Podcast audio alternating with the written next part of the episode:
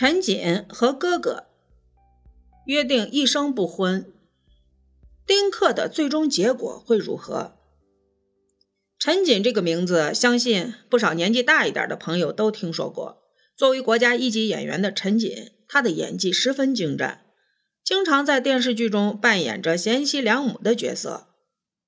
其实，在现实生活中，陈瑾是一名不婚主义者。他和自己相依为命的哥哥共同约定此生不婚，相互扶持。不婚主义和丁克主义在上个世纪非议是非常大的。很多人认为这种做法有悖人伦。随着社会的包容性越来越大，人们对不婚主义和丁克主义的敌意已经小了很多。那么，这些人最终的结果会如何呢？第一种，中途反悔。中途反悔者，其实在不婚主义和丁克主义中占了很大的一部分比例。这类人最初做出不婚或者丁克的决定时，往往是被迫于时局或玩心太重。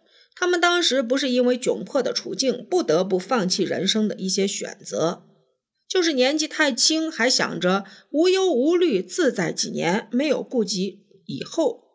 这类人一旦处境发生了改变，就会中途反悔，趁着还有能力赶快结婚生子，企图扭转乾坤。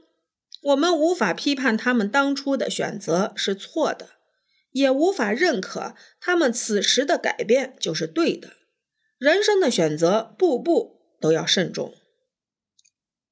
第二种，晚景凄凉。当然，也有不少的丁克主义和不婚主义。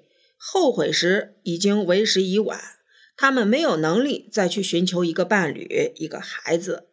这类人的前半生也算是充分享受了不婚和丁克带给他们的权利和快乐，生活富足，所有的收入都可以用来投资自己，既不用操心孩子的一举一动，也省下了一大笔生儿育女的费用。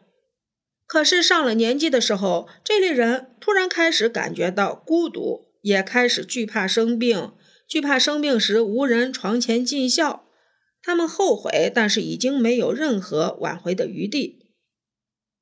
有得到就会有失去，不婚和丁克都没有错，但是决定前要考虑清楚后果。第三种，乐在其中。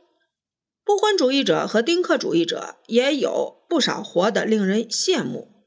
这类人从一开始就清楚的明白做了这个决定以后的后果，所以他们会在享受当下的同时，为自己的晚年生活进行投资，为自己的老年生活存下一笔不菲的养老基金。他们年轻的时候充分的享受自由和快乐，老年时觉得孤单，会和同好者一起生活。依旧喜欢独处，会利用自己存下的钱做一些爱做的事情，给邻居一笔钱。若是发生了什么意外，算是有个人照应着。所有人都有选择的权利。有的人认为生儿育女是生命的延续，是生命的真谛；也有人认为人生在世应该享受自由，追求自我。这没有谁对谁错。毕竟每个人对生活都拥有不同的理解，希望大家在做任何决定的时候都要稳重一点，想清前因后果的同时，为自己留有一条后路。